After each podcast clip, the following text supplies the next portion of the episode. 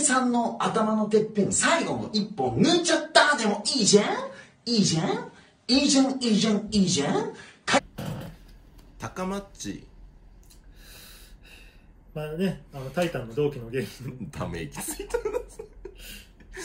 タイタンの同期の芸人でね、高はい松っているんだけどさ、はい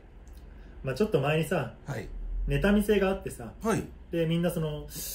芸人が集まって、はで、作家さんとかにネタを見てもらうんだけども、はいまあネタ見せの時ってさ、はいまあ俺は、あの、もちろん見てもらうわけだし、それはでいいろいろアドバイスもらうわけだから、はいはい本番と全く同じようにやるのが俺は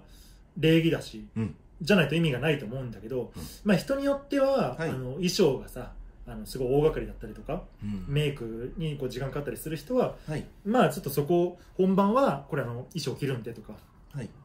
でだから本番はこうしますっていう前置きでやったりしてはい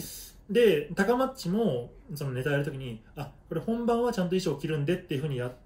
たんだけど、はいここにこうクロムハーツをつけててさなんか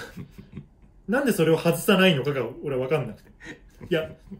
その衣装を着るのが面倒くさいのは分かるよ、はいね、大変だから、はいただこのクロムハーツをつけたままネタをやりたい心境が俺は理解できなく てなんかその俺らになんかそのちょちょっとでもおしゃれに見られたいの か何のアピールなのかでまあちょっと前にね、はいあの高マッチが「タイタンライブはい」それこそ爆笑問題さんも出られてる、うんまあ、タイタンの一番大きいライブに初めて高マッチが、はいあの出演してうんネタをやったんだけど、はいあのこう胸元のクロムハーツ外してましたねやっぱちゃんとあの有言実行で本番はクロムハーツをちゃんと外してネタをやってるのを見てあ嘘はついてないんだなっていう。